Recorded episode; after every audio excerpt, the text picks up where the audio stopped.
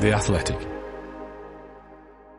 Yeah, hello everybody, and welcome once again to the View from the Lane. I'm Danny Kelly. Now, listen, as we're recording uh, this morning's podcast, news has just broken that acting head coach uh, Cristian Stellini, sorry time in charge of Spurs, could be coming to an end, even while we're recording this. Charlie Eccleshare has the latest. Yeah, well, I've written a story uh, this morning reporting on the fact that Spurs are considering Stellini's position and they're having talks about that. So, you know, as extraordinary as that sounds, given he's only been in charge for four games, but it also feels pretty inevitable after yesterday's humiliation. And yeah, from conversations with other people, there is a growing sense that he won't be in the dugout on Thursday. But yeah, as we record, he is still the acting head coach of Tottenham Hotspur.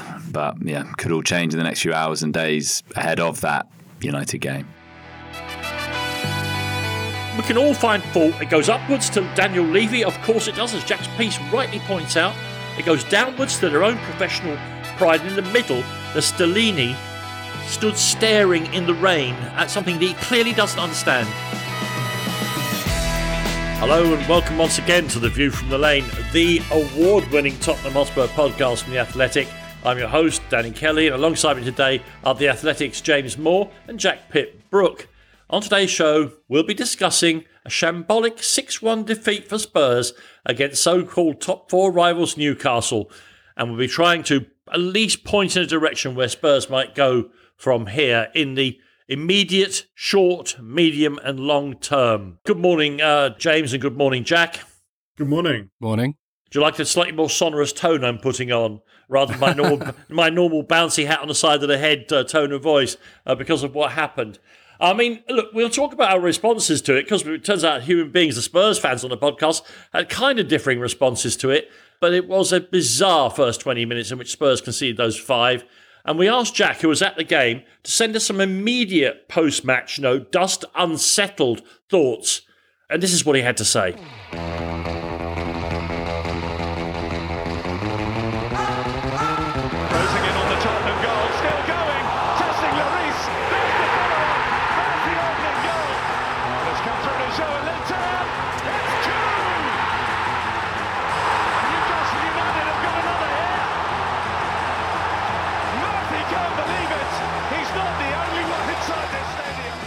That was the worst Tottenham performance I've ever seen in my about 12 years covering them, and one of the worst Premier League performances I've ever seen. Here's Isak away from Dier. Newcastle four. It's a strange game because really all the action took place in the first 21 minutes, but that first 21 minutes, I've never seen anything like it. Tottenham looked, it was a complete non performance from a non team. The back four was a disaster. At least three, if not four, of the back four can't play in a back four. They were too high up the pitch, there's no pressure on the ball in midfield. Newcastle looked like scoring every time they attacked and did score every time that they attacked. Here they come again. It's Isak. It's another. What on earth is happening here? A heavy mix of disbelief and delirium inside St James's Park. 20 minutes played. Newcastle 5, Tottenham nil. It's a kind of performance that was so bad that makes that only happens if there's something deeply, deeply wrong at a football club. It's not something that can happen if you've got a functioning football club with team and coaches who are all pulling in the same direction. So, an awful day for Tottenham, one of the worst that I can remember, and raises some very serious questions. Almiron straight into the thick of it. It falls to Wilson. The two substitutes combine seconds after their introduction to hit a sixth for Newcastle United.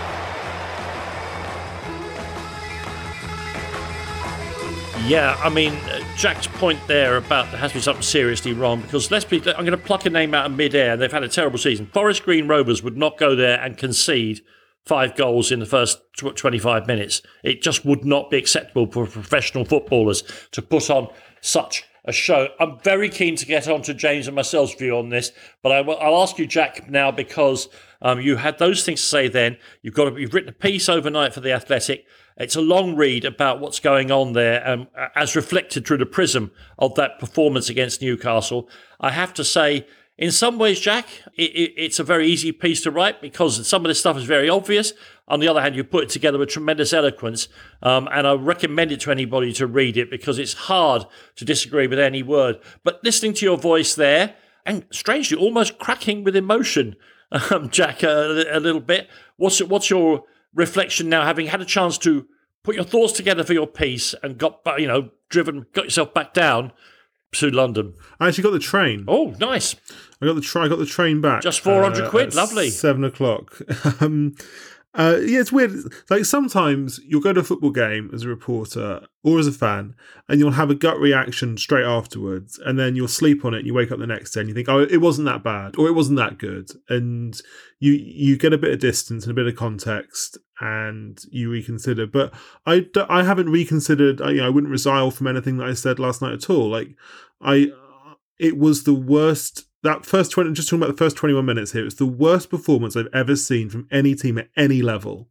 Like you're absolutely right about forest green rovers. You can go a long long way down the pyramid before you would find anything that bad. It was a complete it was just it was not a performance. It was not a football team in any real sense of the phrase at all. It was a bunch of guys who looked completely lost and wrote my piece, they were kind of naked in front of the world. They looked like they were having a sort of anxiety dream out there, and um, it was yeah. It, I can't really think of any precedents. The only thing that the only thing that pops into my mind, Danny, is when Brazil lost the World Cup semi final seven one to Germany in 2014. Because you're watching this and you think like these guys are absolutely frozen and the other team are just killing them every single time and i feel kind of i feel that by watching it i'm kind of intruding on some private drama or some private disaster and it feels kind of transgressive to be part of it because it's such it's such a total humiliating disaster in public You took the words right out of my mouth. But Jack, I mean, I'm not letting any secrets out here. You're not a Spurs fan. Think about what it was like for people who actually i can barely even imagine the, the, the club. The club represents uh, decades of my life. The, those shirts represent something about me. I'll get on to me, James. Um, what were your what was your reaction? Uh, first of all, were you watching it on, on, on set on teletext or whatever it is you're doing these days in your fantastic boycott of the actual team? No, no, I watched the game. I watched the game on Sky, and this is perfect timing because I've been timing this podcast, and this could be undone by the editing process. But it is now six minutes into the record exactly, which I believe is the point that Spurs went two 0 down. So in the Very time good. we've been recording, Spurs would have conceded the first two goals. Yeah, I, I, I watched at home on TV, and I, I mean, I think that comparison with that Brazil game is a good one because it. I had sort of similar feelings watching as I did as I did that World Cup game. And Jack, that that rubbernecking thing is kind of interesting as well because it kind of felt like you were watching like a like a real sort of moment of personal trauma for, for these players, you know. But it's like prof- professional, you know, their professional integrity is being kind of torn to shreds there publicly. But I, I have to say, and this is probably almost the most damning thing I can say, wasn't really that fussed. I wasn't really that moved by it. I, I, I like it. Was it, felt like sort of uncomfortable, but you couldn't turn away, uh, as Jack has kind of alluded to. But I wasn't like angry. I wasn't really that upset. It was just like, oh, there's another goal. There's another goal. You know, it's kind of like watching the highlights of a game, wasn't it? Because it was just goal, goal, goal. You know, at roughly the sort of rate you'd expect the goals to go in a match of the day. I, every element of it was bad, and you know, I, in the truest traditions of this podcast, we really should say first of all, I predicted that that. I, I said an hour when the team came out an hour before the game and that formation was bad. I tweeted that it was a back two. Every single thing I've seen written about the change to the back four is bollocks and is wrong. Spurs did not play a back four in that game. They started with a back two. As a back two, and you can get into how unsuited that is to Dier and Romero, and uh, how it was actually a back one when Romero uh, uh, would go off wondering. As He's retired, hasn't he? Essentially, he's, mean, he's, he's reached the pinnacle of his career winning the World Cup. He is now effectively retired, hasn't he? as Jack wrote in his piece, Porro and Perisic are wingers who have been converted to wingbacks. They are not fullbacks. As, I don't know if Perisic has ever played at left back before. He certainly didn't look like it on the basis of his performance. And he, the two of them would be way down my list in terms of players I'd criticise because they're playing out of position. Lloris, like like a shadow of a, a World Cup winning goalkeeper, World Cup finalist only four months ago. Uh, just just uh, so bad. On, on, I mean, I've not seen an angle of that third goal. third that really that really shows you. Um, we're probably about eight- eight minutes thirty seconds. We're probably about thirty seconds away from that third goal. I've not seen an angle from behind the goal that really shows you how much it moved or didn't. But it, I mean, I'm amazed that that went in. The, the fifth goal, I mean, his footwork looked pretty terrible. Really didn't look good. Romero, uh, just just brainless. So many stupid things he did in that game, and it wasn't even like herring off after the ball up to the halfway line. It's the things he did on the edge of the box. It's a free kick he gave away stupidly on the edge of the box. I mean, so many things, just so bad. Højbjerg, Højbjerg, uh, uh, for some reason, basically playing out on the left wing for most of that first half. I mean, that can't possibly have been the intention. I have no idea why he was out there, but he was out wide so much. Skip, skip, skip, skip. I thought, you know, it was game. At least kind he of got trying to do himself booked. thing. At least he got himself booked. Fine. Sarr's a kid. Uh, you know, uh, that's a horrible experience for him. What's happened? He's kind of been pied a bit by that substitution as well. Uh, I wouldn't really want to blame him. Son, I mean, it's part of the course now. He looked a bit better in the second half when there was a bit of space to run into. Kulusevski, passenger, nowhere. McCain barely got the ball in the first half of the game. Uh, he scored a very good goal in the second half. Who have I missed out? Is that everyone? Um, yes, it is, and I'll just add to that then, if I may. I, guess you could say Kane was Spurs' best player because he didn't do anything wrong and he got a lovely goal. Uh, but after that, Spurs' next best player then was Davinson Sanchez. After Yeah, all right, yeah. of the bullshit of the past ten days, the player who came on, got stuck in, made a couple of half decent passes, and one run past their last defender, if I remember rightly, was Davinson Sanchez. Now, you can take that as a damning indictment of the rest of the team or a little bit of redemption for him. Um, I don't mind.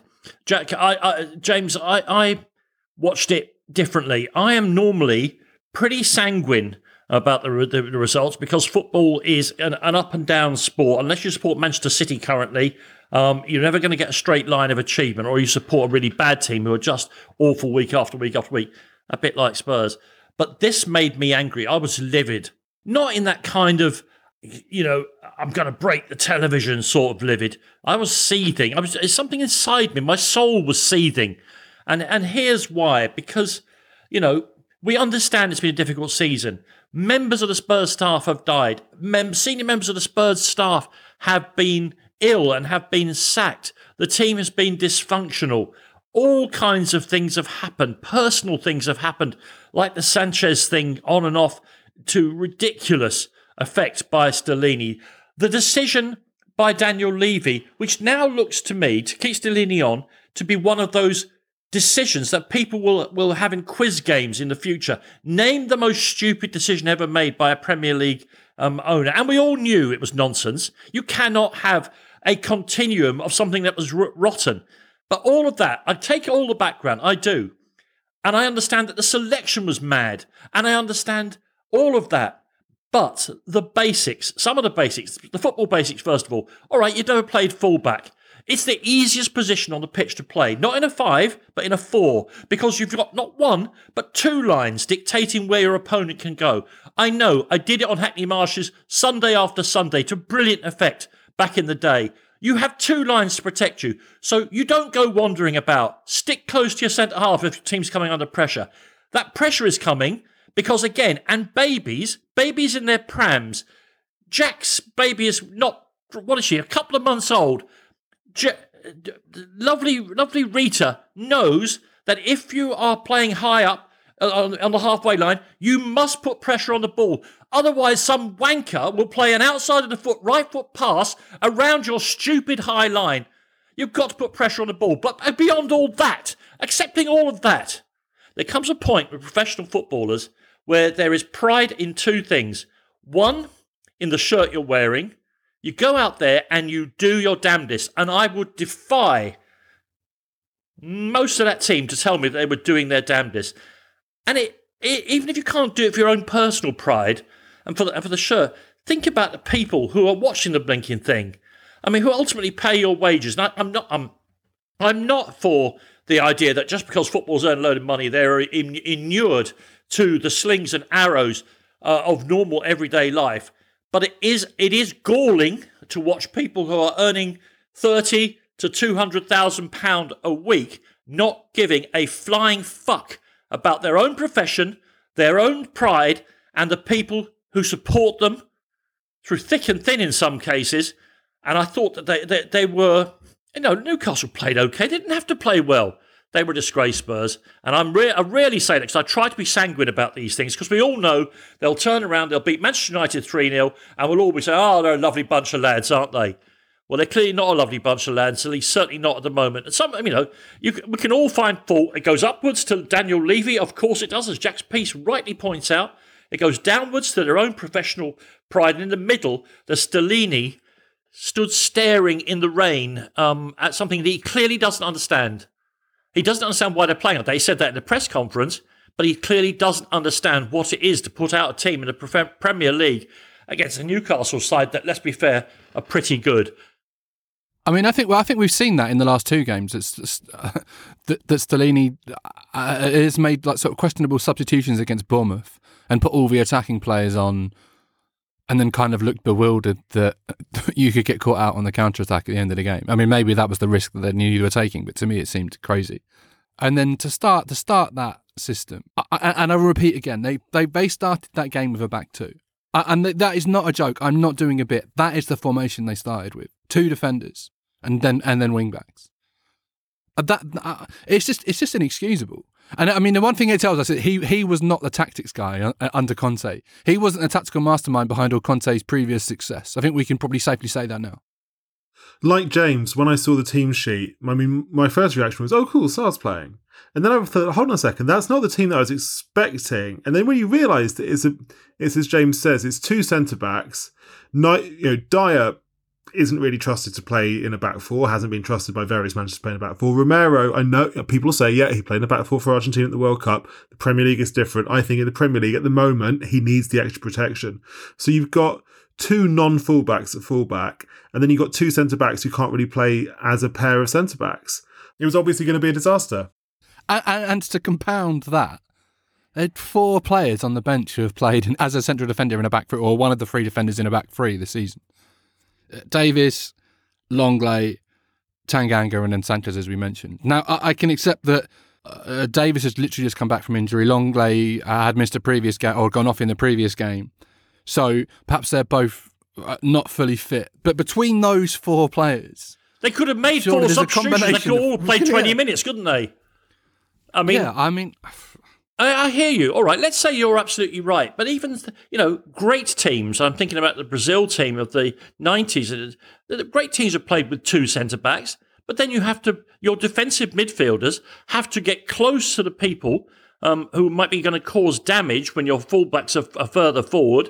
I mean, I don't know. You can, you can invent. You have to invent tactical systems. If you've got players like Roberto Carlos and Cafu, you had to make up a system that worked. But it was it's doable.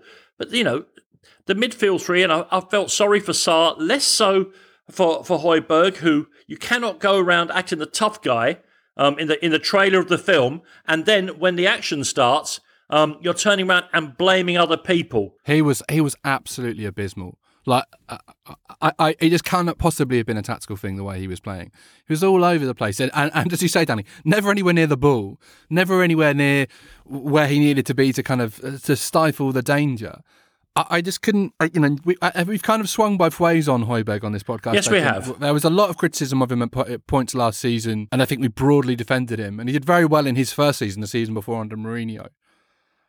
But he is one of the, he is ostensibly one of the leaders of this group. Totally, He's clearly totally. one of the more vocal players and just it's just a complete shambles. Like when it turns, he feels like one of those players that when it turns and when it's going badly, he is going to really stick out as looking completely useless. In the, in, and in the spirit of this podcast, where we always claim to be right about everything, if you remember what I said about Højbjerg was that the, the team's performance, he is always the barometer.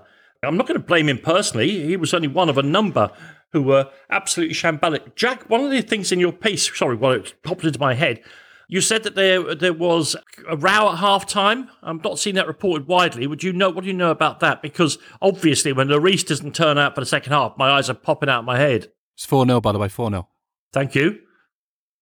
I just know that there were some lost tempers at half time, even from players who you wouldn't normally you wouldn't normally ex- expect to do that. But you know, by that point, the game was completely gone. I mean, on Højbjerg, what what I would say is that I know he's been spent a lot of time out on the left, but I do think he did look like he was covering for Perisic because obviously, as you say, Perisic like it didn't take that long for Perisic to start reverting to type and pushing quite far up.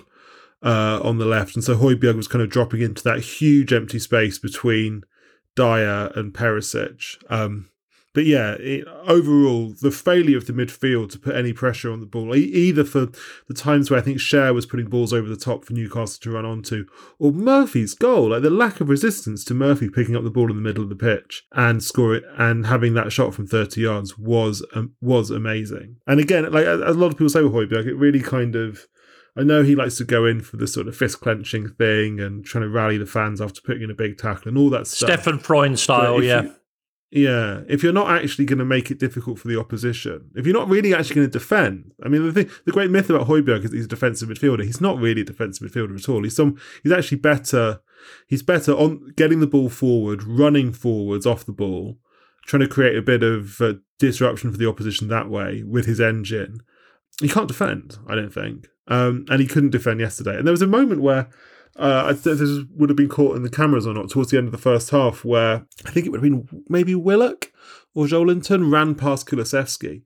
And Højbjerg's response, and Newcastle forced a corner, and Højbjerg's response to this was basically just to stare out Kulusevski in an aggressive way for about a good sort of 20 seconds in a way to try and make Kulusevski feel uncomfortable. And look, I, I have, I've never been a professional footballer. I don't know how footballers, inter, you know, professional footballers interact with one another on the pitch, but it just struck me like he was, he was just trying to make Kulusevski feel bad for, for something which was obviously a very, very collective failure. Yeah, um, uh, sometimes uh, you know, Roy Keane's um, attitude to football can sometimes be boiled down to this sentence, isn't it?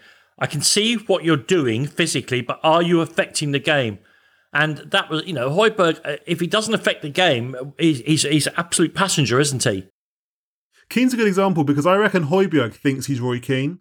I think he think he thinks it's like no bullshit. I do my job. I tell it like it is. I, I I'm not afraid to put in the tackles. I'm not afraid to do the dirty work 5 0. and all that, Thank you. all that kind of thing. And yet, in, in reality, you know, Keane was an amazing player, and Højbjerg isn't. And um, I, yeah, I mean, look, it, it, feels mean to to pin this on Højbjerg. I'm absolutely not pinning it on Højbjerg, but yeah, he, he was really bad. And I also felt, I also felt really bad for Sarr. Like Sarr, you know, Sarr. I think Sarr is a fantastically talented player with the ball at his feet. I don't think he's especially, he's not especially good without the ball. And this was a game in which Tottenham, you know, never really had had the ball at all. He wasn't able to influence the game at whatsoever. And obviously, he ended up being this week's fall guy. But I'm sure there'll be another fall guy on Thursday. This isn't really a conversation for now, I don't think. But I, I, we've kind of touched on this before. But it's, it is crazy how little of Sarr we've seen since since Milan away. You think how well he acquitted himself in that game in really difficult circumstances. Now, him playing alongside Skip when Skip had barely played for months, and they did really well against a team who are now in the semi-finals of the Champions League. Uh, it's just it's just bewildering that he's played so little since then. And you know, I, obviously we're not blaming him for what happened, and I, I wouldn't even say he was one of the more culpable players, uh, even irrespective of kind of defending him because he's a kid. But that is going to be quite a damaging experience for him, I think. To be on the pitch for those 22 minutes and to, for the team to concede five goals and then to be the one who gets hooked. And I'm not suggesting there's another solution for Stellini in those circumstances other than maybe taking off Kulusevski to put on Sanchez, maybe. But I, I, you, you do worry about how he's going to recover from that. In terms of the substitution and bringing Sanchez on, like what's really damning, and this shows that it's bigger than Stellini. Like clearly, the back four was a disaster. They should never have done it. He basically picked a team which is what a fourteen-year-old Tottenham fan would pick. You know, it was if you were a teenager playing as Tottenham on FIFA, you'd probably go four-four-two with two attacking wing backs. Um, so th- that was that was a total shambles. But the fact, the sad fact is, these Tottenham players don't know how to play in any other system or tactics than the, the Conte system. You can call it a comfort blanket, you call it a straitjacket, but the only way the Tottenham players know is this defensive 3-4-3. You know, Stellini tried to take them out of their comfort zone yesterday. And clearly the players the, the players didn't know how to execute that. And kind of understandably, the last time Tottenham played a back four was January 2022. It's been 455 days and 63 games between the 2-0 defeat at Chelsea, January 2022, when Spurs played a back four, and then yesterday when they played a back four. And clearly in that time, the, the players have lost the capacity to think for themselves. They've lost the capacity to, to play on the front foot. They've lost the capacity to play in a in a in a in a, in a back four. Like the, this has been, they are so damaged. I think this Tottenham group that um, even trying to come, even trying to do even trying to bring them out of their comfort zone yesterday blew up in Stellini's face. I mean, I'm interested that you use the phrase comfort zone because they're clearly uncomfortable. I don't think they, they've had a, they're in a discomfort zone, and they just went from one, you know, fry, one um, footballing frying pan into another footballing file. Thank you for letting me use all that alliteration. I enjoyed it hugely. Uh, you know, can I? Since the players have we given them plenty now, and unless we want the podcast to last for for the three hours, let me just check. Nobody wants that, yeah. Stellini, and this is where Levy has to, you know, look, Jack, your piece uh, in The Athletic says this is the culmination of four years of average to terrible decision making, and nobody could disagree with that, and nobody does disagree with that. But I think the the piece of gold dust on top of the cherry, on top of the cake of terrible decision making, was to keep Stellini on in the first place. I don't want to harp on about it. Let me just check. Yes, I do want to harp on about it. Um, and the poor bloke, he, I mean, let's be fair, he was never, he, he was uh, never Anton Deck in terms of uh, giving it plenty on the sideline. He just looks wrecked to me. There's no point in sacking him, but, I, but I'm amazed that he hasn't been told, come on, Will, we could do better without a coach here. It's a terrible idea, wasn't it? It was a terrible idea. It was always it, it was a it was obviously a disaster from that Sunday night when they did it, however many weeks ago. The Conte era ended very very badly. It wasn't. It wasn't. I mean, we've, we've said this a billion times. It wasn't just that he said those things at Southampton. It's that the team had been playing rubbish all season. The team had been completely drained of confidence. They hadn't played well once all year. The only time they did play well, as it happens, Conte wasn't there, and yet they decide they decide that the solution to this is to keep every, everyone apart from Conte and his brother. It's great. It's great. Like in you know, it's just it's, in football, it's the same as in politics. Like you can either be you can either be the continuity guy or the change guy. Like you either have to say what was hap- what came before was great, let's keep it going, or you say what happened before was bad, let's change it. There's not really a middle ground. You can't have a foot in both camps. It was logical madness. It was to- total muddle thinking to think that he might work. It's also worth saying they didn't rush or panic into that decision. They took it was ten days. Yeah. Uh, and you know, t- ten days from Conte's rant to make that decision. But also, as Jack says, however many months from the start of the season when it started to become obvious that things weren't working anywhere near as well as they had done the previous season, and certainly, as we've said many times, since the World Cup Christmas, when it was obvious he wasn't going to sign any contracts. Uh, things were always going to run, always going to unravel after that. It was just obvious. It's so obvious. And Stellini, I want to say on Stellini, he, I, I do feel, I feel bad for him because it's a complete bust. Like it's, you know, they've played four games under him. They've been terrible in all four games. They got the only reason they beat Brighton is a series of strange offici- officiating decisions. Brighton are clearly miles better than Spurs. What look, I'm not with. I don't spend a lot of time with him. I only see him in press conferences before the game and usually after the game if they've lost. So I, I've got a limited amount of evidence here. But my impression is that he's out of his depth and he's hating Yeah, it. exactly. I think. I mean, and admittedly, that's only you know nobody looks chipper in a post-match press conference after a defeat, but I really don't think he's enjoying it. I don't think he is. I, I think it's a it's a disaster, and I think Tottenham, you know, he he is he is as much under the bus as anyone else, frankly. Even though some of his a lot of his decisions have been very bad. I would love to have heard the conversations between Antonio Conte, Cristian Stellini, Daniel Levy, maybe even Fabio Paratici. What? How did they? What? What, processes of thought, emotion, logic uh, dictated that they ended up with Stellini as the manager? And why did he think he wanted to do it? Apparently, his best mate tells him these players are shocking and are going to get us all our reputation ruined. He said it in the press conference after Southampton. Why would Cristian Stellini say that? Do you know what? I, think they're a good bunch of lads. I'll have a go here. Well, I think I think we talked about this last week. Uh, he he isn't he was not uh, on fifteen million pounds a year like Conte. Uh, he's a bloke with a job. I, I don't know. Maybe he's got a mortgage somewhere, even if it's not in North London. Sure, he's got bills to pay. He he probably wasn't in as comfortable a position to walk away from that job as as Conte would have been. You know, you, you've got an opportunity to continue to work with those kind of players. I, I don't know. It's difficult. I, I, I'd be I'd be loath to blame him. Uh, Conte I- will, I- Conte would have said, "Look, don't worry about it, Cristian." Um, at some stage, he knows that he will join up with a Conte if Mourinho toddles off to to PSG, as some people think he might, and then he'll get the Roma job. The whoever loses the semi final, the All Milan semi final of the Champions League, is liable to lose their job. Um, there's, there's there's jobs out there, and I'm sure he would have, would have got them. All I know is yes, correct, out of his out of his depth, and clearly, and uh, this is only a human reaction, clearly hating that he is now the public face of a shambles. So just to finish this um, this part of it, because we need to get on to uh, where, what they need to do next. As a matter of interest, am I overreacting by saying I'm amazed that they haven't announced some other interim manager? I mean, I don't. I mean, someone someone just spent five minutes looking up what his actual title is. Cristian Stellini. He's acting. Acting head coach. Okay, so it's not quite as complicated. Not interim. Acting. He's acting head coach, and of course, he is acting like a head coach at times. Um, is there any point in changing it now? Help me with this. Yes, there is. Yeah, uh, if they if they keep Stellini, I think that they the number of points that they will get in the rest of the season you could count on one hand. Uh, if they change the manager, I think that the they are likelier to get more points. I'm not saying they're going to come fourth or even fifth or sixth, but I do think they've got a better chance with a different guy. Listen, we could go on about this all time, all the, uh, until the end of time. The truth of the matter is, of course, that the past is completely out of our control. Even that game is what it is now.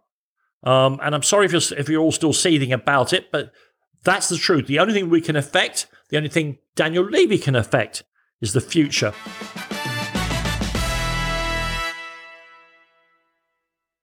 This episode is brought to you by Michelob Ultra, the official beer sponsor of the NBA. Want to get closer to the game than ever before?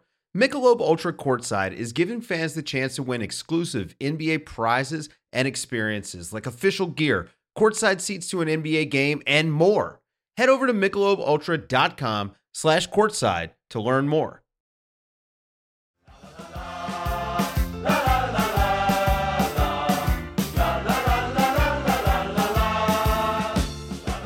Yeah, welcome back to the View from the Lane. I'm Danny Kelly. James Maw and Jack Pitt-Brooke from the Athletic are here with me as well as we continue. I think we're going to stop sifting through the still burning embers of Tottenham's team and performance. Um, although those of you who paid to go and watch it up there, I'm sorry if uh, you know I have to move on from what you actually witnessed with your own eyes and probably need therapy for now um, to what we're going to do in the future. A couple of things though one of which may be a bit more uplifting than what we've been discussing. First of all, somebody, um, it was James, uh, you pointed out um, that Dennis Cirkin, um, who was a, a, a, you know academy left back at Spurs, um, had had a very good game for Sunderland, who are in danger of coming back to the Premier League with Dennis at left back. So he, you can add him to another huge list of the options we've had at that left side defender all season without ever getting any stability there at all. Uh, you can read your tweet out, can you? I, will read the message out.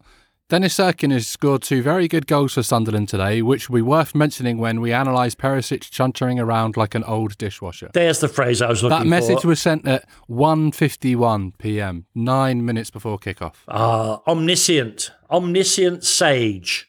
Uh, among us in the form of James Maw. Listen, if we go through the entire podcast just reflecting on adding to and amplifying doom and gloom, uh, I think people become very bored. I want to read you something amazing that was sent to our email service, um, vftl at theathletic.com, vftl at theathletic.com. And this was sent to us by Danny Lim. Listen to this. Hi, Danny et al. I know we've been all, all been uh, having a miserable season at Tottenham as Tottenham fans. I just wanted to share a personal story that may help put things into perspective a bit and what better platform to I share this on an award winning podcast? Thank you very much indeed, Danny. My nine year old son Holden and I recently made the pilgrimage to London all the way from Los Angeles to watch the Brighton match. Though we had high hopes for our very first Tottenham match ever, uh, little did I know what we're in store for. As Korean Americans, we are, of course, Son fans, and Sonny had the marked distinction of being Holden's first and I suspect final football hero of all time. Needless to say, when he hit that beautiful curler for his historic 100th Premier League goal, we were both going mad with pure, unadulterated joy.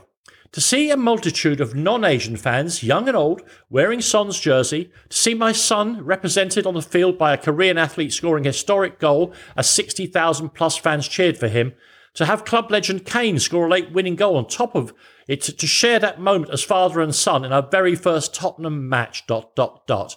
I firmly believe the football gods took away the Brighton goals that day so that my son and I could have this experience. And though I'm not entirely sure my son understood the full magnitude of the significance of the moment, he was in tears when the ball rippled the net. And so was I. All that to say, I think we sometimes forget the simple reasons why we enjoy the game so much. And even though I have been incredibly frustrated with the club this season, all it took was a nine year old boy's tears to make me realise how grateful I am for this game and the magical moments that it gives us and this magnificent club. Danny Lim and, uh, and Holden, um, thank you for being in touch. And, you know, occasionally, those of us who spend our lives professionally and personally pressed up against the glass of the shop called football, um, I think can lose sight of the fact that it can be that fantastic. The truth of the matter is, um, and thank you for the, for the email, it's absolutely beautiful. The truth of the matter, of course, is that if you don't have enough of those magical moments, people get rather wear, worn and weary. Um, and Spurs in the last few years have provided a, diminishing amount of those moments to make the not because you know I'm stuck with it. I am, as I said the other day, a hostage to Tottenham Hotspur. How does this how does this mess mess get fixed, Jack? Um, I think you started to scratch at that in your in your piece again, because all right, let's be honest here. This is the the running order. Stellini has been exposed as somebody's out of his depth. The players have been exposed as they won't even play for their own personal pride under the current circumstances. We as supporters are exposed as mugs for pouring our hopes, aspirations, blood, sweat, toil, and money into those groups. The other person who's completely exposed now is Daniel Levy, because much as I have tried to have a an even-handed view of him, and, and often been called a fraud myself, and in the pay of the great man, um, and all that sort of uh, bull. He is completely exposed now. He has made these decisions that you have put together one after another in a chain of causations, they say in law, to where we are today.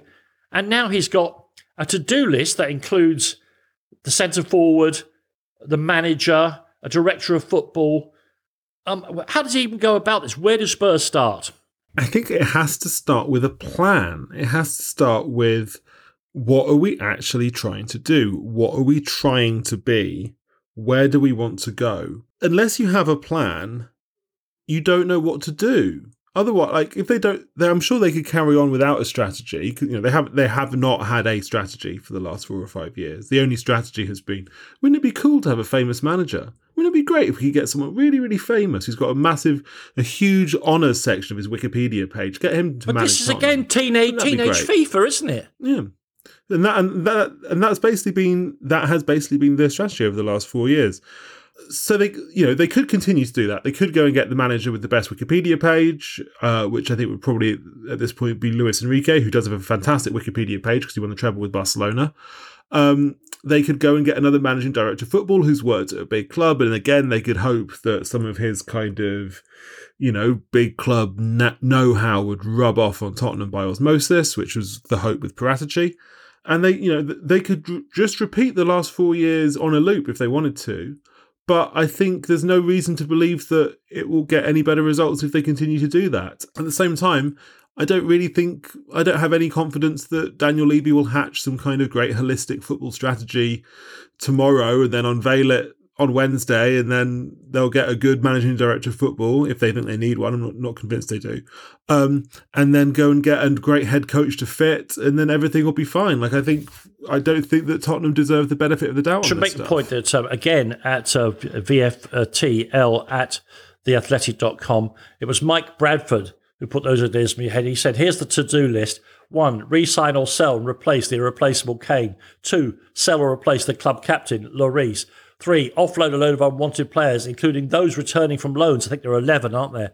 Um, four, buy new players that genuinely improve the first team. Five, find us a new manager and staff. Six, find us a new director of football. Not necessarily in that order, says Mike. Thank you for that, uh, Mike. The current unrest among the Spurs fans, which I think may very well be manifested very loudly and very, uh, very vividly at the Spurs Stadium when they play Manchester United Will that be made worse, the mood, if if if uh, Mauricio Pochettino is appointed as seems now very likely Chelsea manager?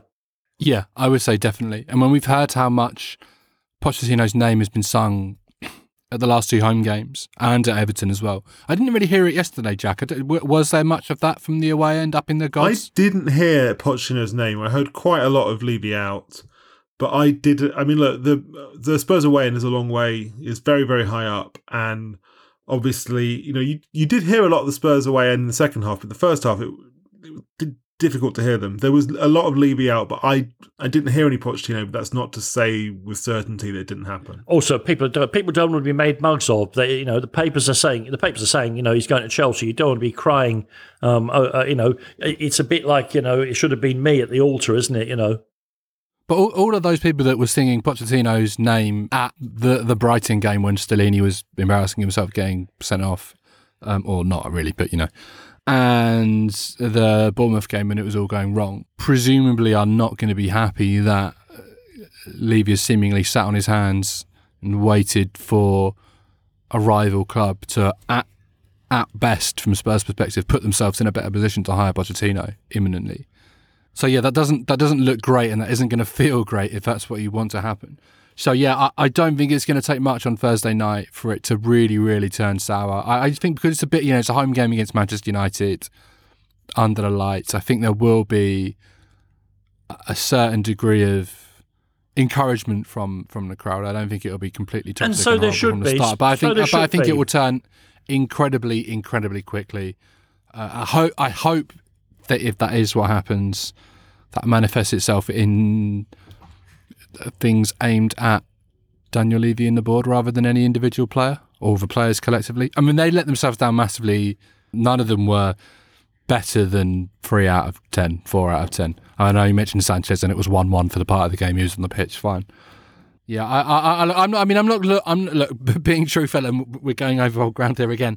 I, I, I've put my ticket for the game on the um, on the on the resale portal, the official resale portal, hoping to claw back another sixty-five pounds off my season ticket next season. We'll see what happens. If we do get this corner flag announcement tweet this morning, I don't know if I can recall my ticket. If if it's going to be someone different in charge, then it's going to feel like a more enjoyable experience.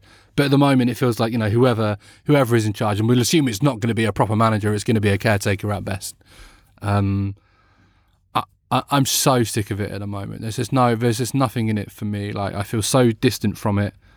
Um, and like I said, you know, at the top of the podcast, those five goals were going in in the first half yesterday, and I wasn't that fussed really. It was bad. I was, you know, it's a shame. I didn't like it, but I wasn't angry. I wasn't massively upset. I'm sort of numb to it, and it's not. That's not a numbness born out of Spurs losing six 0 to Man City in 2013 or five 0 uh, five one at Newcastle in 2016 or whatever. You know, it, it's born out of what's happened in the last three years, especially the last three months. I mean, and of course, Spurs fans have now arrived at a point that, I mean, fans of other clubs who've been in similar situations um, will recognise this, where the club is essentially gaslighting you um, because you want to complain about the club, but in doing so, you appear not to be supporting the team. And it's a very, very difficult thing. And I hope the Spurs fans, because, you know, without the unity of the fans, it's just going to get worse. I hope they get behind the team against Manchester United, but find a way to express their displeasure about the way the club is being run. I know that's the most difficult thing on, on earth to do. I know there are several organised groups trying to do it, but I think getting after the team um, specifically, in the end, is as we talked about when Davinson Sanchez got hooked, is probably not going to do it. I mean, I, I, I was furious with them, um, and I would have told them to their faces if I could. And I hope some of them are listening to this podcast. I mean, enough people are listening. It's almost in, statistically, it's impossible that some of the Spurs team aren't listening to my voice. But they, but this is what this is the bind that all football fans get into. Um, you know, you, you want to support the shirt, but in doing so, you appear to be supporting the regime, and it's very, very difficult. As I say, it's a form of voluntary gaslighting. All right, Jack, Jack, you know, all of this is happening against a background of a yet another protracted manager search. And, you know, if not Pochettino, then who? Because I don't get any impression that they're any closer to deciding who they want. And I know it's all been done with great secrecy now, and I, I get that. That's just could be an excuse for they haven't got a clue. Uh, because we're never told anything. And the, the, the point I wanted to make is that we all know we've discussed directors of football, playing systems, individual responsibility for the players, the disaster of Levy's decision making over the past three or four years. And yet, the truth is, of course, we all know that with a manager who people buy into, so much of this is to, around turnable, if that's even an English word. No group of players is uncoachable. I don't buy that. And look, the evidence is there. There are loads of uh, uh, counter arguments.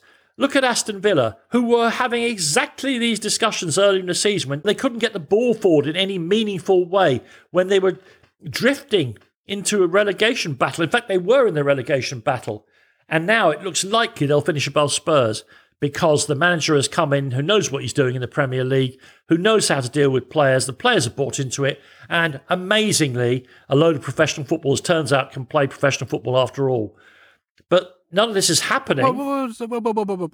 Again, sorry, sorry to do this again. You don't have to go. You don't have to go back that far or, or travel that far away from our immediate field of reference. You saw it in that game yesterday.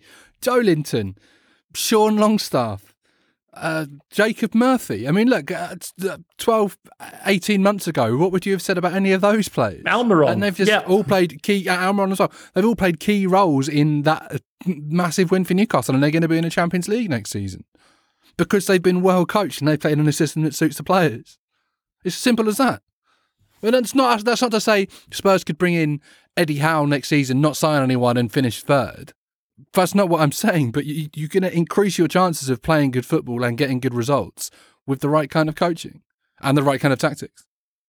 Spurs' problems are bigger than the manager, but there is no way out of this mess without a good manager. You just like that.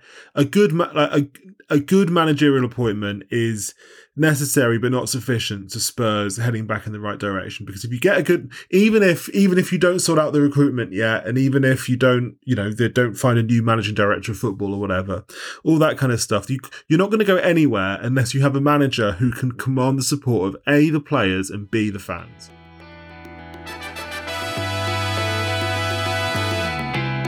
It was a terrible weekend um, until they appoint a manager, as you rightly say, who can unite fans, players, and harness the energy of football clubs. Because that's what's happening at Aston Villa and Newcastle. The energy of a large group of people, both in the stadium and in the you know the, the hinterland beyond, is being harnessed to overcome all the difficulties of winning Premier League football matches. Of course, it's difficult. Everyone's trying to beat you. I get that. And most teams are equipped with lots of really good footballers. Um, but without that energy, there's nothing. And as we saw at Newcastle this weekend, at the moment, Spurs are have exactly that nothing. Over to you, Daniel.